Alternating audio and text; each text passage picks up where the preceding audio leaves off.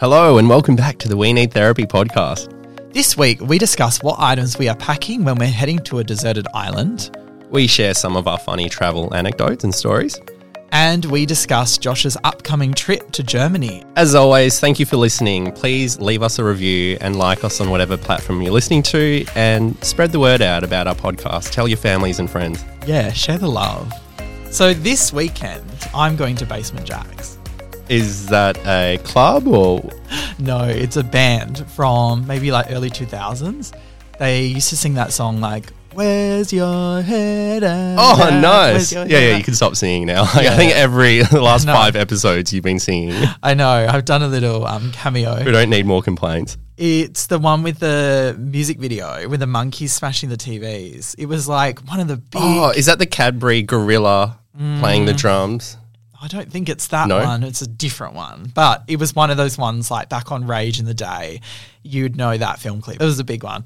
Um, so yeah, I'm seeing them in Cottesloe. They're doing like a island type festival, which is a bit weird because Cottesloe is part of the mainland. So I'm not sure what's happening.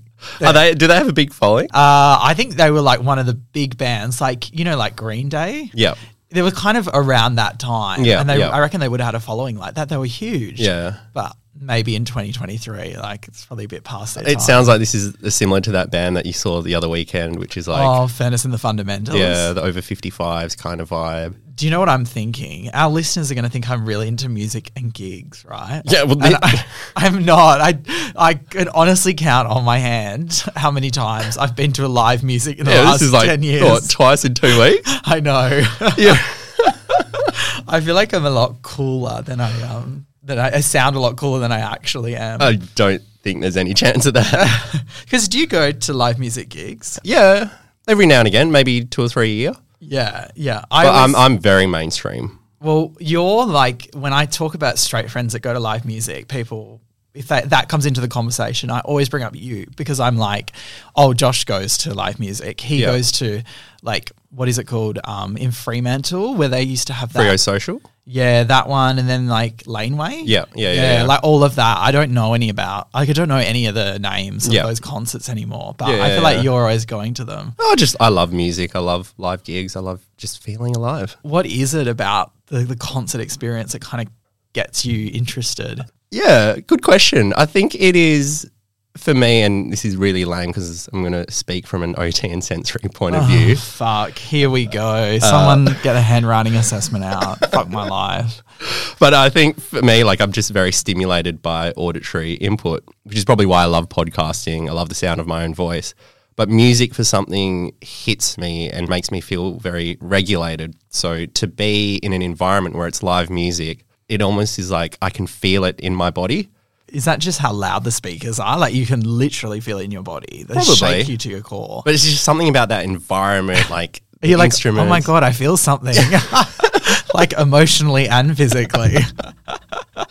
I'm so numb otherwise. But it, yeah, I don't know. It's the excitement. It's the people I go with. Okay, so it um, connects with you on another like, Spiritual level. level. I wasn't going to say spiritual level. Should we go to sound healing again?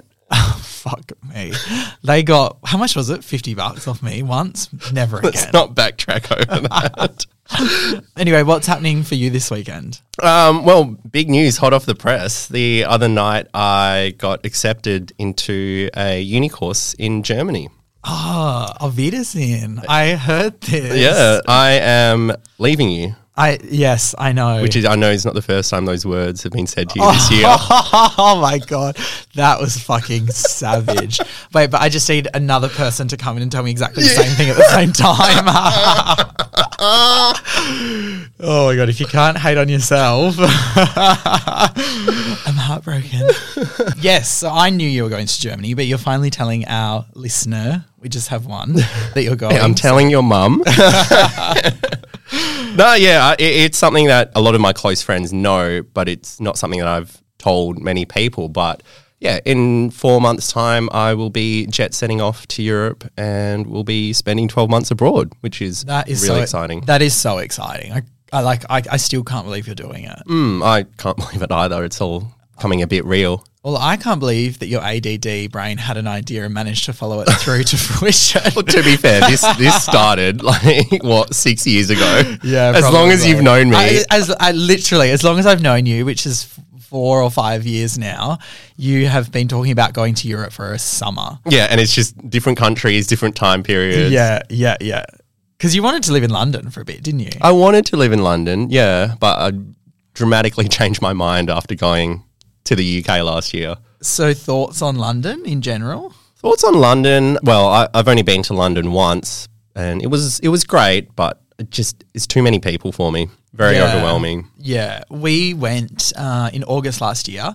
Very expensive city, and I know that that's like people know that, but I don't know. I, I hadn't been to London for almost a decade, and when I got back on the ground, even just paying for things like going out for dinner with a couple of people, I found like the prices were the same in pounds as they were in dollars. Like you'd go out and pay eighty dollars for two people, and I realized that was eighty pounds Times like, two, yeah. So fucking expensive that city. Maybe that's why people from the UK are so miserable.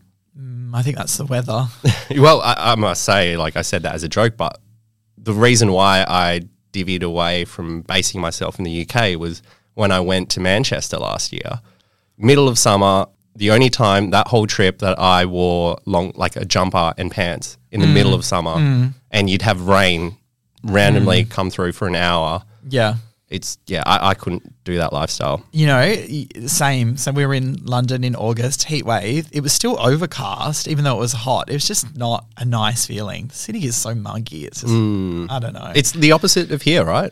basically, yeah, pretty much blue skies, dry heat, that kind of thing. Except yeah, and people here are more fun. Oh my God. We've alienated a lot of listeners. Do we have any listeners in London? I think we've got a few in the UK. Have you checked the listens uh, recently, like to see what kind of countries and you can even go into cities as well? Yeah, yeah, yeah, yeah. I, I saw we had a couple of listens in Nepal. Are you serious? Yeah. Do you know anyone in Nepal? No. We have, uh, after Australia, I think the US is the next biggest country, which has quite a few. And I think some of them come from me when I did my travel. I know some of the guys on the, the cruise ship from Atlantis listen. Hmm. Um, I know I've got a friend there, Abby, that listens. oh, there we go. Okay. So we're going to go, are we going global in America? Do you think we should do like a global tour? Well, there's a lot of things politically going on in America right now, which we probably shouldn't go into. Yeah, we shouldn't go anywhere near a controversial topic. We No. are just moments from being cancelled. Let's just stay missionary, like keep it really basic. That's always the way for you, isn't it? um, so, just speaking about travel and stuff, we thought we would talk a little bit about some of our experiences because, you know, that moment when you you're traveling, it's so much fun. You come back to reality, and I don't know. I feel like when you are um, when you're reflecting or when you're thinking about those travel memories, they're just I don't know. They always seem so much funnier, so much better, so much more colorful. So yeah, I thought we'd kind of explore some of them today. yeah, and I think the craziest thing about travel, and I know we've talked about it before, is that you have, you know, two weeks or a month of just really amazing times, really cool experiences, but you come back to your own life and reality, and everyone's just like, yeah, cool, I wasn't there. Yes, yeah, I know what you mean. It's like, oh, but I want you to feel what I'm feeling, and it's like they don't even care. Yeah, so we're going to do that right now about our travel experiences. Yeah, and we'll tell you how good our lives are. knowing that none of you will care what we say. exactly.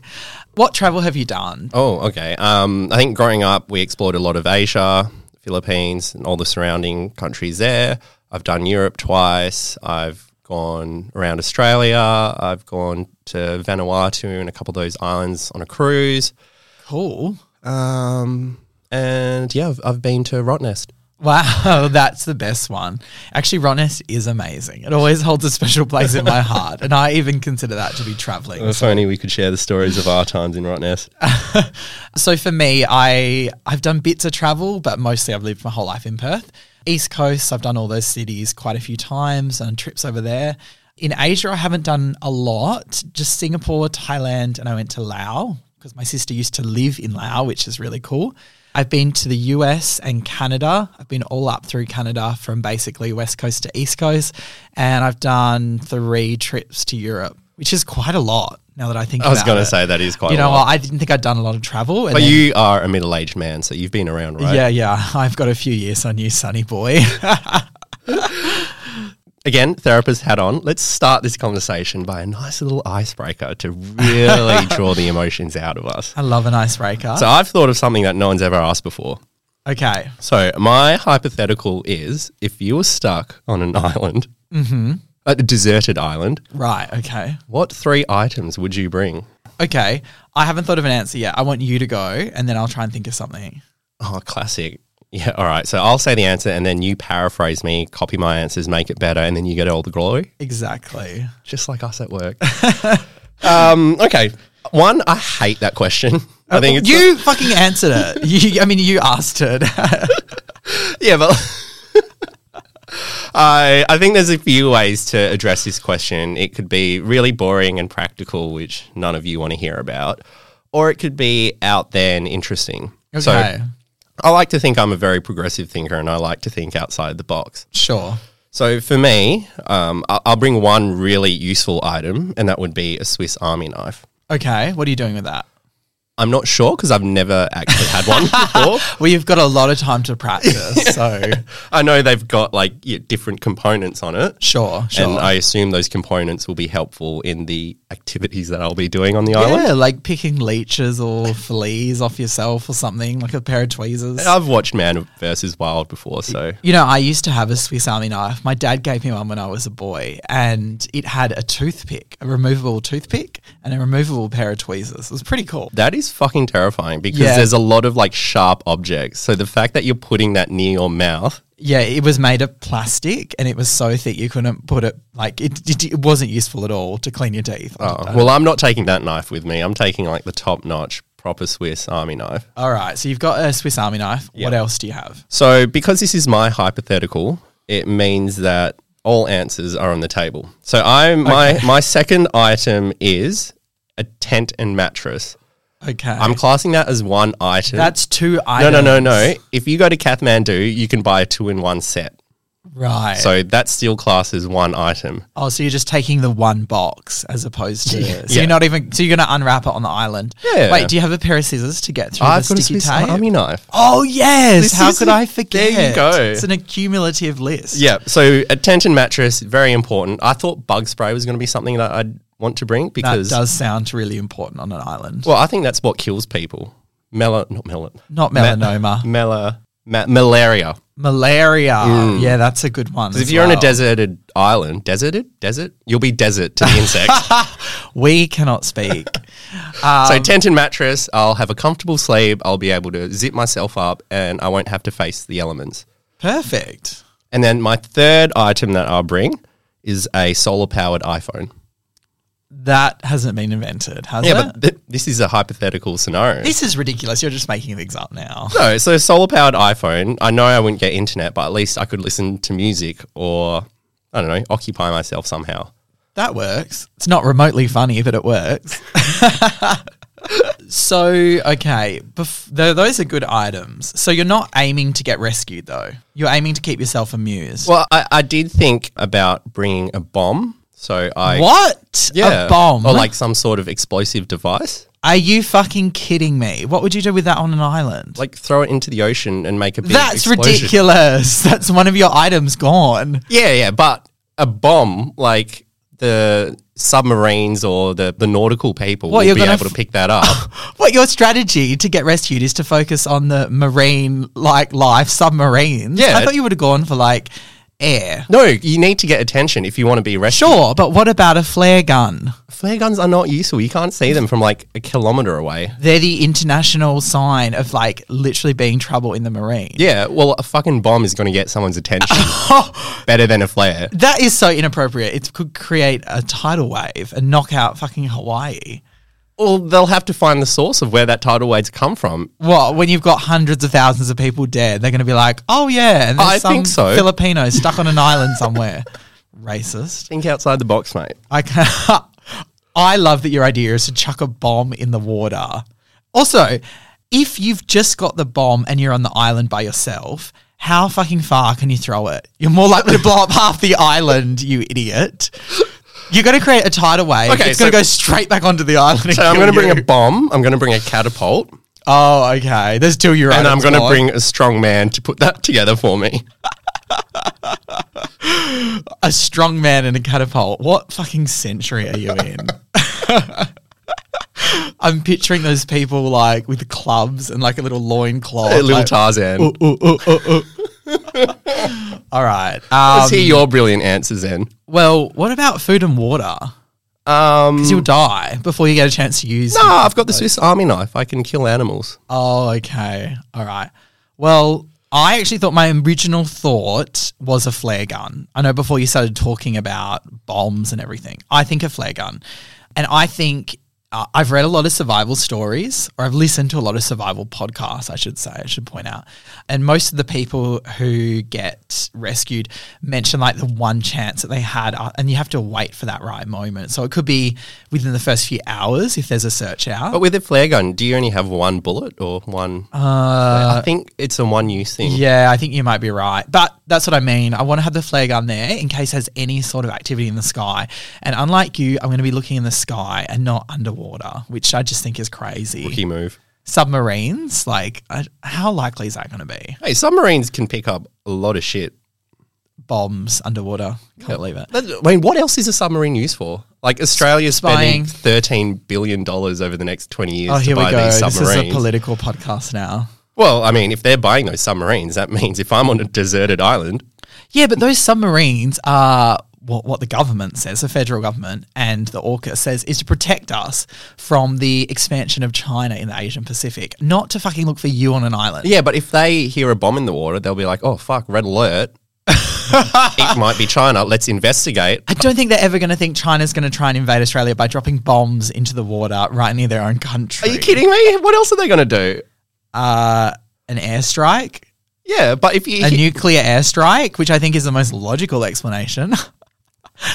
Do you think anyone from China's listening to this podcast? I think we should expect a phone call in the next twenty minutes. Uh oh. We're going to be censored. Do you know? Do you know who the leader of China is? um, General Xi, Emperor Xi. Oh shit! I was thinking of North Korea. I just fuck thought me. of Kim Jong Un. But yeah, you might be right. She. Anyway, what other three items would you bring? Thank you, she. We love you. Okay, moving on. Back to a gay boy on an island. Um, I've got a flare gun. How camp of you? Look, if you're going to take a solar powered phone, I want a solar powered TV with Netflix capability. I think that's one up from a phone because I need a big screen. I need to watch shows. I need some sort of internet connection. If you're going to do the tent and mattress in one, then I can do internet connection, TV, and everything in one as well. Okay, yeah, sure. This is my rules, so I'll allow it. Okay, so I got a flare gun. I got something to keep me occupied. And do you know what? I would have said like a book that I could just read over and over again. Uh, it's pretty boring. No, you've said it. You're taking that item. It's done. Yeah, it is pretty boring. So I would. Where are ha- you going to sleep? What are you going to eat? I'll sleep on the sand. You're going to die. Malaria. Hypothermia. Um, I no, I've watched a lot of Survivor. I'm going to use those um, bamboo leaves, put them over me, and I'll make natural insect repellent from a paste of like dead insects and some sea anemones that I find. That sounds like you're a paste of dead insects. You're going to be eaten alive by a tiger. But insects don't eat themselves. Yeah, but we don't know what's on this my island. theory. That's There- my theory. There are very carnivorous animals. Wait a minute. Can I just take us back? This is meant to be about an episode of traveling. and all of a sudden, all we've traveled to is an imaginary island. We need to get this back on track. All right, bring us home. All right. So those are my items. I'm going to do a book that I can't stop reading, a flare gun, and a TV. So, Boring. yeah. Okay. I've got some more questions about traveling, actual traveling now, not metaphorical traveling. Okay. What's your funniest traveling story or a story that you're just most proud of when you're traveling? Oh, I've got an example for both. You only get one. Okay, I'll, I'll do the proud one. I, I I love this story because it's done a lot for me.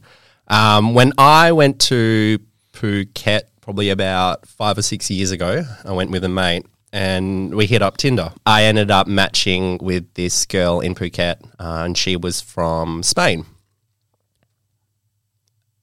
Hola.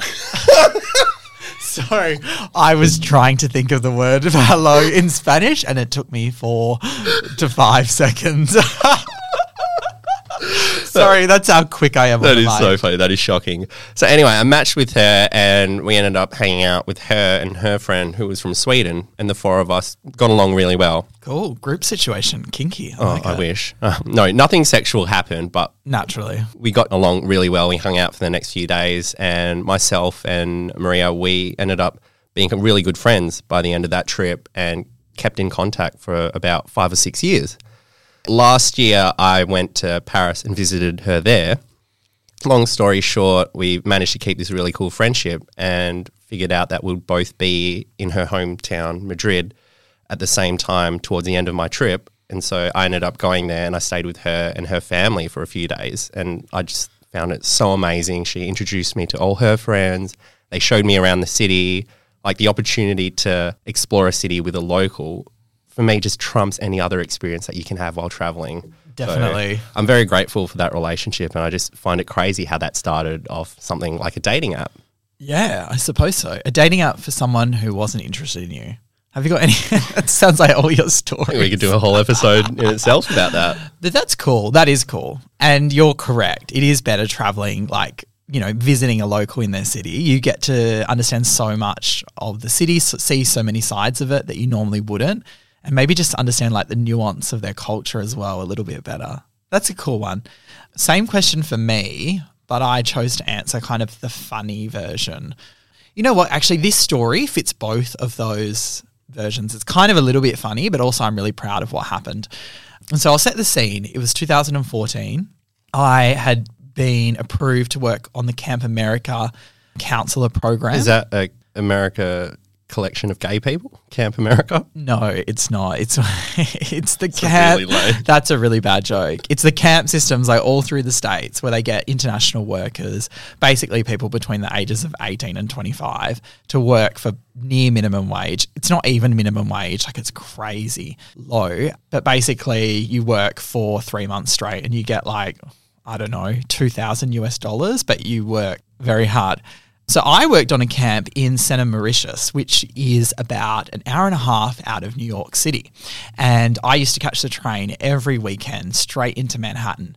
And before I went to America, I, I saw that the Beyonce and Jay Z were doing a joint concert in New Jersey, and I got tickets. When I went over to the States, I had to work out if I could get from the camp in Santa Mauritius all the way down through the state and to New Jersey. And it just so happened that the timing worked out, but it was really rough. The concert was on Friday night at 7 p.m. We got let go from the camp at noon on Friday. So I had seven hours to make it to the stadium. I remember when the, the buzzer went, you were allowed to leave campgrounds. I booked a taxi, went straight to the train station, caught a train right into Manhattan. And that stage, I had to drop all my bags off, check into a hostel, check out, go back to Central Station, and then work out how to catch the train from Manhattan to New Jersey, which I hadn't practiced, and then try to get to a specialized train station, which only operates when there's a concert in the area. Anyway, the timing was really tight, and I got lost when I was in New York trying to find my hostel. So I lost like an hour and a half, and I was really stressed. But I finally managed to put my bags down. And by the time I got back to New York, Grand Central Station in New York, I was running pretty late. And I sat next to someone who was, um, I assumed, non English speaking. They were reading a book in, an, in another language, and they, they, I, I kind of thought, I might struggle here if I need to ask for directions with this person. Anyway, everything's going well. The train comes up into New Jersey, so I'm in the right state, and I can see literally the signs. I must have been looking at the side of the road, but I could see where the stadium was kind of going, and I could see another direction. Anyway, the train's coming up, and we pull off in the wrong direction. I'm pretty sure we're going the wrong way. Oh, that's right. No, a station was coming up where I definitely needed to change. And instead of slowing down, boom, straight through the station. And I was getting a bit stressed because I really needed to make this concert. The timing was really tight. And I turned to the person who was reading that book in a foreign language and I said, Oh, hi, um, Do you know why the train didn't stop at that station? Because that was the one I needed to get off to get to the special concert, blah, blah, blah. And they said, um, Oh, you've actually caught an express train. This train doesn't stop for seven more stations. It's for people who live in New Jersey and work in New York. It's like a way for us to catch the to get into the Manhattan really quick. And I was like, what? Like, I, I, my face just like the color just drained No. from my face. And I had been looking forward to this concert for so long, and I knew the timing was so tight. And the idea that I was g- about to be so far into the depths of New Jersey, I just thought, what the hell am I going to do? Anyway, station after station passes by. I'm getting more and more upset. By the time we get to this station, I'm just like, you know, I'm despondent. I think, oh, I'll, catch the bus. I'll try not to get a, a taxi, which I don't even know if a taxi is going to get me there in time. Bus shelter is closed. No one's on. And only a few people get off this station. It's like a country, it's, it's pretty rural, let me put it mm. that way. Two people are at the bus station with me, and one person gets picked up, and there's just me and another girl. And I'm just like, with my head in my hands, like, I fucking just ruined this concert.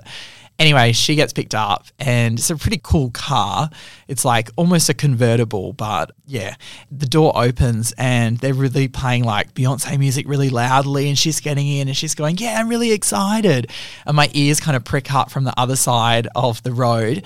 And I was like, This, this chick, I, I was probably like 23. She must have been about 21 and I walked across the road and I knocked on the window before they drove off and I said, um, excuse me, are you going to the Beyonce concert?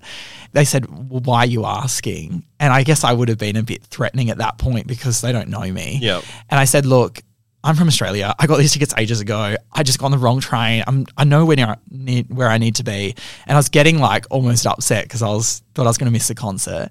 And she goes, "Well, show me your ticket to to say that you're going, like before I drive you." And I didn't have my ticket because I had to pick it Oh, up at no. the thing. And I was like, I haven't got anything to show you, and I don't have access to my emails.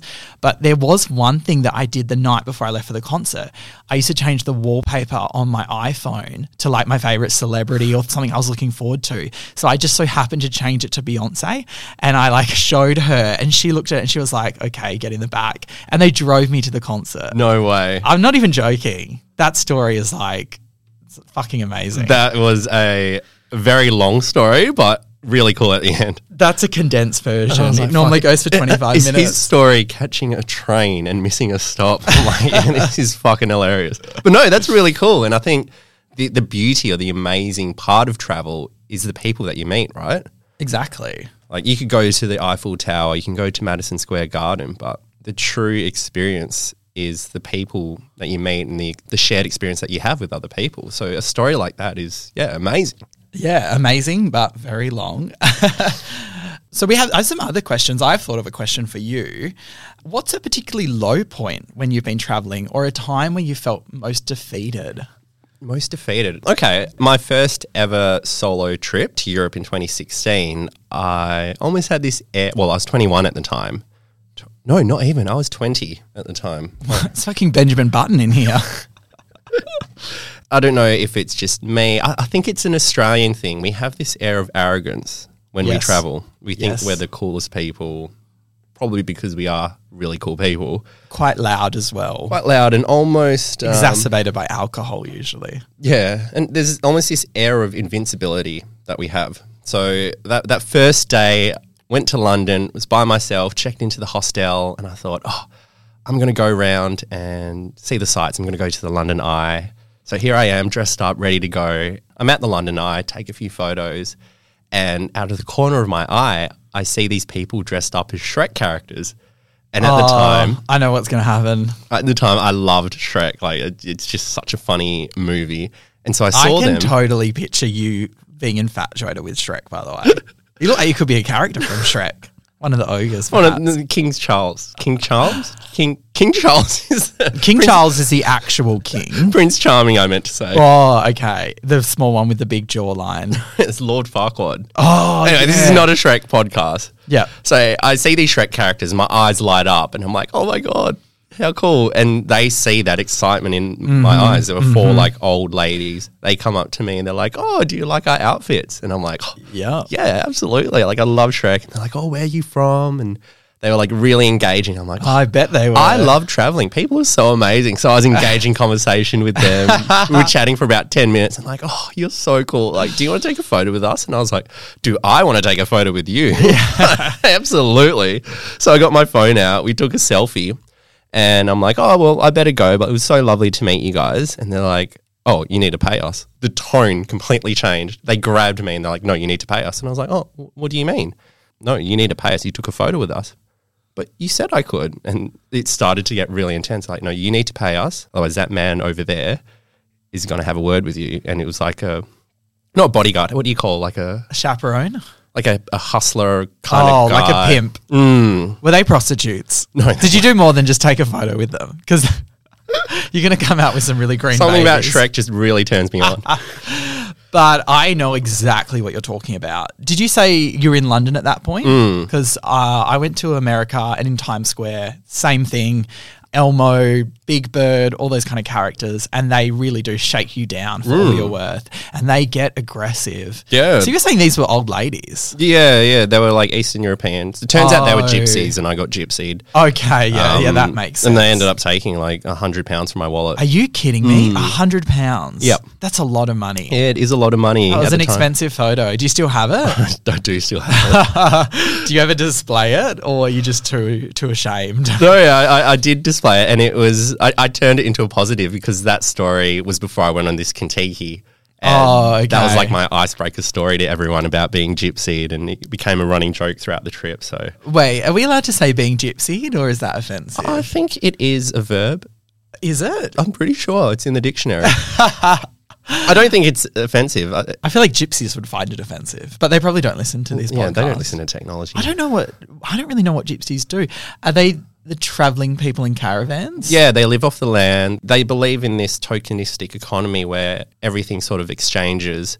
But then some stuff is also stolen. no, they see that as that's their job, that's their work. Or they see themselves as relieving people of their items as their work. No, their their job Sounds is like a to, thief. Yeah, their their job is to get money off people. Like, that's just a job for them. They have Right. yeah, Okay. very common in Europe, America, not here in Australia. I very common, really.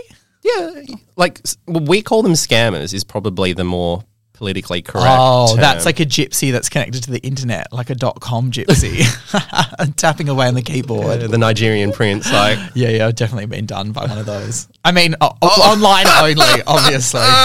But if any Nigerian princes, legitimately hook up with Nigerian princes, want to hook up, I might be interested. Yeah, no, but you'll never make that mistake again. I imagine every time you've seen those people in those concentrated tourist areas hmm. that have costumes. Yep. or makeup Yep. or whatever that's trying to draw you towards them. Yeah, definitely. Have you also been done by the people who they ask for directions or something? Oh, I can't remember. There's a scam where they come and ask for directions and then they basically, oh, I don't know. yeah, yeah. And That, then it, it's always like you're in a foreign country, and then this. Uh, well, my experience was this lady, very attractive, American accent. She's like, "Oh, do you speak English?" And then that's the sort of cue in, and you have a conversation with them, and then yeah, She knew her target audience. yeah. The other thing they do is like take a photo of you with your phone and then they won't give you your phone back until you give them the money. Oh, really? That's, yeah, you got to watch out for that. Yeah, they're very crafty, very creative. It gets to the point now, and this is probably a, a tip for people that travel. Basically, if anyone approaches you within a landmark situation, have your guard up. They're most likely trying to get something out of you, and they can be very creative. Yeah, exactly. So, for example, like if you're at a bar and a semi decent looking person walks up to you, just shut them down immediately, say, no, gypsy, I'm not engaging, walk away, and just know that you've protected both your money and your virginity.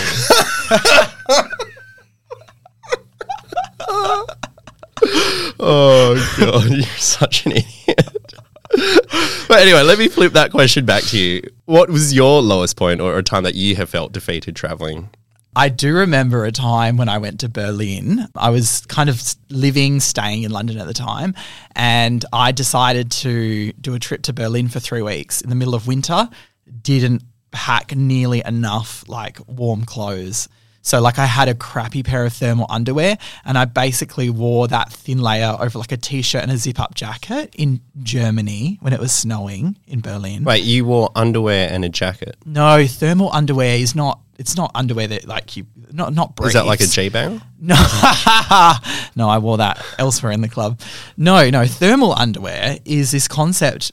uh, It's definitely gone out of vogue now. I don't think it was ever in vogue, but it's basically like a long sleeve t-shirt and long john trousers that go go skin thermal underwear. Then you put your pants on over top of that. It sounds like fucking Superman with his tights and wearing his underwear outside. Not too dissimilar from that. I can't believe you didn't have thermal underwear. It was No. like a staple of. Is, like, was it? Was it now? A It staple. was. You right, packed my bags. I've got my passport. I've got my carry on. And Well, I've got my thermal underwear. I thought that everyone wore thermal underwear. the more I say it, the more I'm like, does this word even exist? thermal underwear? I feel like I'm trying to say thermos. Anyway, basically, I was ill prepared for the German cold. Yep. And I also didn't speak German or couldn't basically read any signs or interpret them. So after a long day of trying to catch the subway, which they call like the U Bahn and the S Bahn, Yep. I'd gotten lost several times. I really needed to get back to my hotel. I was running out of patience and human warmth. And basically, I was one stop away, and the the subway stopped, and the doors opened, and all of a sudden, everybody cleared the car. And I thought, wow, that was really weird. Everyone got off the car at the same time, and there was an announcement in German, and then everyone walked off. And I thought, those two things are not related. I've only got one stop to go. I'm really looking forward to getting home. It hadn't been a great day. And then the doors closed. And you know how, like, the subway usually moves in one direction, right? Well, all of a sudden it fucking starts moving in the opposite direction. So it's going backwards. And I was like, what the fudge? And basically, what I didn't know was that there was ice on the tracks and it couldn't go any further. I then had to take a replacement bus, which took an hour to get to my stop. And it's just one of those moments where I was like, I kept reflecting back to that moment when everyone left the train and I didn't. And it's like, because you don't understand the language, you normally follow the crowd. But I think on that day, I was just like so committed to be like, well, my stop's only one stop further. And yeah, I was feeling pretty blue. Wasn't a great day. so, from your anecdotes so far in this story, apart from being useless on a desert island, sounds like you're fucking terrible at public transport. Yeah, I am pretty bad at public transport. That that's a fact. Yeah, that's a fact. All right. So thinking about your trip coming up, Josh, hmm. why what's the reason for this trip? Is it a quarter life crisis? Are you running away from something like a failed relationship? Oh God, I would have done that years ago. A failed podcast, perhaps? I think for me, it's always been something that I've wanted to do, probably since high school. I've always had this fascination with European culture. I've been to Europe twice now, and both times I've come back and said, yeah, no, this is what I want to do. For me, it's not running away from anything. It's the life experience I want to get. And I know, well, I, I've, have, I've been having this battle the last 12 months around why do I actually want to do this? Because, you know, even now thinking about it, it it's almost become too real. yeah, well, it, it's coming up. It's be, it's become real. You've got the acceptance letter to Hogwarts, basically. Mm, and I've I've procrastinated this decision for probably the last four years now, and, and the, the pandemic happened because yeah, I was meant to do it in 2021, and I think for me, my life here in Australia is amazing. Great family, great friends, great career.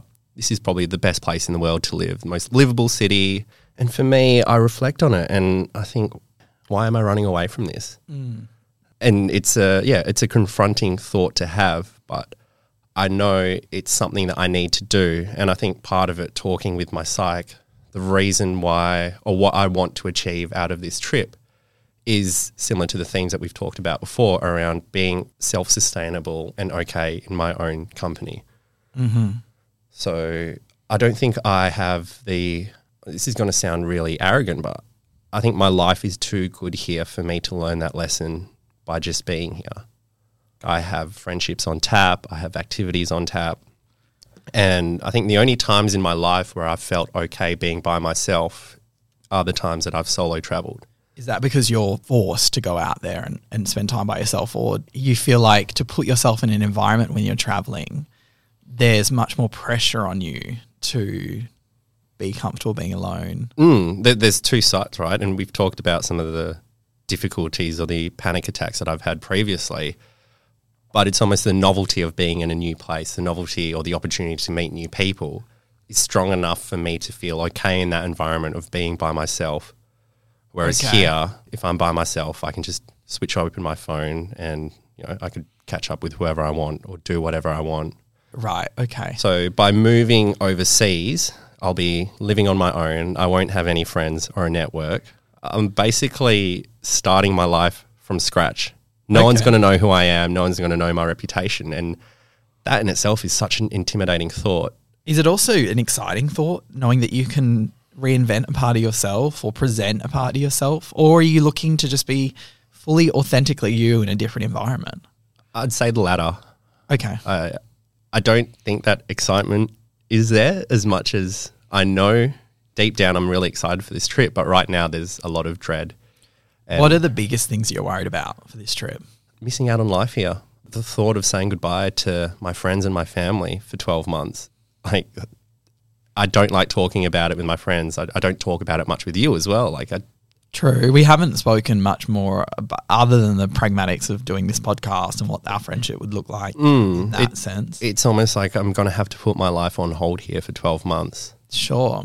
so worried about missing out on events like friends friends getting married and having kids or No, missing out on something else in Perth. I can't, I can't put my finger on it, but yeah, it's almost like, you know, I'm not going to be here and life is just going to move on. yeah. It's a hard concept. what am I going to do when I experience crises or, or Yes. things in Europe? I'm, I'm not going to have my friendship circle here to bounce off on. I'm not going to get that emotional support. I'm going to be in a country where everyone speaks a different language. There's a whole different culture. Yeah. Well, what about, I mean, what about the thought of what if you don't make the friends like you, you want to? What if you don't meet those people that you click with? Is that a concern? Yeah, absolutely. Yeah, I'd be stressed about that. Yeah. I've never ever struggled like in in my adult years to make friendships. I don't think you'll struggle in Germany either. You're so personable. Like you're going to make friends wherever you go. And I know me saying that probably doesn't help to squash those fears. Hmm. But But it's a different culture. it is a different culture, but you've also been taking German lessons, haven't you? And you've been to Germany recently. Yep. And you get along with a lot of the people that come out of that country. Yep. So I feel like you must be surely being reinforced every time that you meet someone that's from Germany and you get along with them and you have those similarities that you it's probably the right country for you. I, I think so. But yeah, there is this thought in the back of my mind around what if I do a few months there and I hate it? And I think the insurance was I could always come back, but I'm forking out a lot of money for this course as well. And it's going to be a nine month course. Are you like paying all of it up front Yeah, I have to. Yep. Oh, so if you come back, it's only a year. It's only a year. It's yeah. only a year. And you'll be like, surely will you be having friends come over from Perth to visit you? Like, are you going to have, are you, gonna have like a two bedroom apartment, or you're you gonna have a space where people can come and stay with you? Because surely that's gonna invite a lot of friends. and stuff. Yeah, I, I hope so. I, I know there's a lot of talk about friends coming over, and I, I know once I'm there, it's going to be fine. But I think the thought of being alone for those first few weeks, where I'm trying to settle in, find my feet, Mm. That's terrifying for me. yeah. It sounds like a scary concept. It sounds like a scary concept. What do you think your life will look like day to day when you get to Germany? Like, what city are you living in? I'll be going to Munich. Okay. Have you been to Munich before? Yeah, I've spent quite a, a lot of time there. What's the vibe of the city? Um, really relaxed, really great people. Is it like a small or a large city or like a large town? It's, I don't it's a large it. city. I think Munich is in the top 10 for the most livable cities. It's a very safe city. There's Okay. a lot of opportunity there, a lot of big companies that work there. And I think it helps knowing that I'll be going to a university there and studying. Yeah, because you're you're going to be forced interactions with people. Yeah, and it's going to give me a sense of purpose and a sense of routine as well. Are you going to do these cool icebreakers but in German? Yeah, How do you say yes in German? Is it ja? it's yeah. Okay. Nine. and tell us about your ability to speak the mother tongue. The mother tongue. Well, that's what they call it, isn't it? Yeah, I, so I've been taking German lessons for the last seven or eight months now, and I think I'm getting there. I've, I've been talking to a lot of German speaking people online and, and practicing my German. Would you like to practice live on air with me? Well, what would you like me to say? Would you like me to introduce the podcast in German? Yeah, why not? We haven't we haven't planned that, but can you do it? I, I got to think for a bit. Okay, um, I'm going to really struggle with this, and I think I'm going to alienate a lot of the German listeners with this terrible attempt at. Okay, stop trying to save face. Just Okay. go into it. Um, hallo and willkommen to the We Need Therapy Podcast. Ich bin Joshua und er ist Jordan Hitch. Uh, er ist mein uh, Kollegen und er Beruf ist Physiotherapeutin. Uh, ich bin Ergotherapeutin. Uh, fuck. This is this is really hard. Is this he is Um, he is this? Yeah, yeah. Äh, danke and ich, ich helfen zu mag this podcast. Um, please like and subscribe. Fuck me. That was just like we were introducing the podcast. it was that bad. Very interesting. So you if- have friends. so if someone asks me about me and you when I'm in Germany, I can whip that off easy. yeah, I wouldn't. You might not make any mates. okay, I'm interested to see people that speak German. Send us your thoughts on that. So You're basically fluid. Oh. Hundred percent. So I, I wanted to pick your brains because you've solo traveled before, you've lived overseas before. What are some tips or experiences that you've had that you can pass on? Oh, okay. Okay. So, like, all right. Yes, I have spent extended periods away from home. The Camp America trip was like six months, I think. And then I did one to the UK, which is about the same. So, yeah. Look, I don't know. I feel like anything I say is going to be really cheesy, but hitting the nail on the head, you need locals to show you around, to help you understand the culture, and to just show you all the cool places that you otherwise wouldn't go to. And the only way to do that is to put yourself out there and you have to be really vulnerable. I remember when I was traveling in the States, I would, again, back in 2014, I didn't have access to the internet and all the social meetup apps that we have now. They were around, but I just didn't have access to them all the time. I used to take a book and go and read in a bar and literally wait for people to either like talk to me if I was in a gay bar or I would approach them at the bar. And it's really putting yourself out there. I remember I went to this one bar, wasn't in a particularly well known area. It was a gay bar, so I felt pretty comfortable. I was drinking, I was reading my book, and I um I saw some people come up to the bar. I was kind of sitting at the bar. There was a group of them, and I just kind of like put my book down and tried to look cool, kind of leant over and said, like, oh, hi, like I'm also grabbing a drink. I'm from Australia. And they ended up being a really cool group of people. They invited me to a party back on the Upper East Side. It was a really great night. But there was that moment when I put the book down and had to like just fully go for it. You just have to approach people and basically sell yourself. I used to have a bit of a, a story that I would sell. You know, it was my actual life, but it made it sound the best version. I used to say, you know, I'm here working for a camp with children with disabilities. I'm from this part of Australia and I'm looking to meet people do you guys know anyone that I can meet, basically? And that really helped me to have some of the best nights of my life. But you do need to be willing to go out there on the front foot mm. and just, you just got to open yourself up. Jump into the whatever social circle that you think you might gel with. That's what I would say. Yeah, and I think for me that's part of that self discovery that I want to challenge myself is having to be vulnerable and having to approach people. Like that for me, I terrified of having to do that. I don't do that here in Australia. Mm. But it's almost like over there, I'm going to have to force myself to do that, to build those networks, build those friendships. And yeah, I mean, it's a really exciting opportunity to push myself to learn those things because I don't think I'll learn that here. Yeah. It sounds like you're going over there because you want to force yourself into an environment where you do lots of growth, lots of hmm. change. Yeah. And I think that's totally fine. I mean, I've also thought about similar things in my own life recently, but yeah, I mean, maybe for, for slightly different reasons, but I, I can see why you're choosing to do this now. Mm. Why do you think you're going to do it now when you're 28 and not when you're like 32? I think for me, I have a vision of myself. Like, ideally, this was going to happen in 2021. So, you know, You're in my mid 20s, Right. Okay. obviously the pandemic happened. So, it's a matter of if this doesn't happen now, When will it happen? yeah, it probably won't happen down the future. Like, well, ideally, have a partner, have a family. I feel like that's the next stage of my sure, life. Sure, sure. And that's the, the pathway that I want to go down. And when that happens, that's going to be my focus. So, for now, I've only got a few more years left in me. Before you die. when you say it like that, Yeah, I, I think for me the timing is right now, and if it doesn't happen, I'm going to regret it for the rest of my life. So So logistically, What are you going to be doing? What are you actually studying when you get to Munich? So I'm studying my master's in marketing.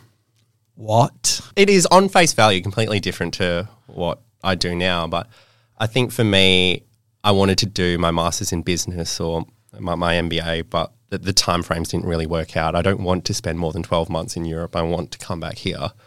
And so when I looked into it, I think the principles and the ideology around marketing is such a fascinating concept to me. I think I market myself quite well here in Australia. I've got a particular brand. I, I've got a really strong network in the field that I work in, and I think that's a strength of mine. So to have the literature or the, the theories and the knowledge to strengthen that, I think I can take that degree and those musings back here and apply it to my current workplace. I'm also studying to be a marriage celebrant as well. So I know you're all over the shop. You're like squiddly diddly. You've got so many things on the go. yeah. How is it going to be like to go back to being a student, go back to university life? Because you haven't done that for quite a while. No. And we enjoy a lot of freedoms, working full time. Well, I say we work full time, but most of the time it's just you and me kind of at the beach or taking RDOs. But There's that financial component that, as well, well. exactly. You're a senior now. You're on a good salary. You're going to go back to being a student. Is there welfare in Germany that you can access? I imagine not as an international No, student. no. No. I- It would have to be something that, yeah, I'll have to completely fund myself. And I can't work as a health professional there because, as much as that amazing dialogue there, I'm not fluent in the language. So I can't. Oh yeah. What's qual- registration like? Could you just switch over the registration? No, you couldn't. Any practicing health profession, you need to be fluent in the. Oh, okay. Local language. Yeah, that makes sense. That makes sense. Um, because when you think about us working in disability, like, yeah. I know Germany's great at English, but Yeah, yeah, yeah. Okay, so you're gonna have to make decisions about what you can and can't afford, right? Because you're going over with savings from here, from hmm. Perth. Okay. and I don't know what I'm going to do for work there. Like, I've never worked in hospitality or. oh, can you retail. work on a visa? Yeah. Oh, okay. I mean, the, the exciting thing is um, when I did my interview last week, I asked that question and they said, oh, the course is going to be a night course, so 6 p.m. to 9 p.m., Monday to Friday. Oh, wow. So we can give you the opportunity to do an internship throughout the day. oh, an internship. Yeah, so they can hook me up with like big companies there and I'll do an internship, which isn't going to be amazing pay, but at least it's something. Okay, fun question. You've only got a few seconds to have a think and then you have to answer. Okay. You're working in Munich. Picture what that looks like. What job do you have? Tell me in three, two, one. Um, something marketing consultant. Oh, okay. Oh, you oh, you're going to go straight into the job that you're studying. That's what the internship. Oh, wait Yeah. a minute. I was thinking like you're going to get like a part time job to sustain yourself, and it's not in marketing comms. Oh, fuck, Oh, okay. yeah, yeah. All right. Okay, you're in a German city of Munich. Three, two, one. What's your job? Tourist guide. Oh, okay. Uh, do you want to know what I was thinking for you? Stripper? No, definitely not. Because that thought's Um, constantly through your head. yeah, but I'm usually throwing up in the toilet. no, what I was thinking of is you in a German bakery folding pretzels with dough. Like, I don't know. That in just in. Lederhosen, yodeling. Okay, so you reckon you're going to be a good uh, tourist guide? Yep. And you've been to Germany a few times. I've been twice, so I know the city inside out. What's a particularly famous part of the city that people go to? The English Garden. All right, we're at the English Garden. Yep. You're the tour guide. You got to speak for 30 seconds, and then we're going to give you tips at the end.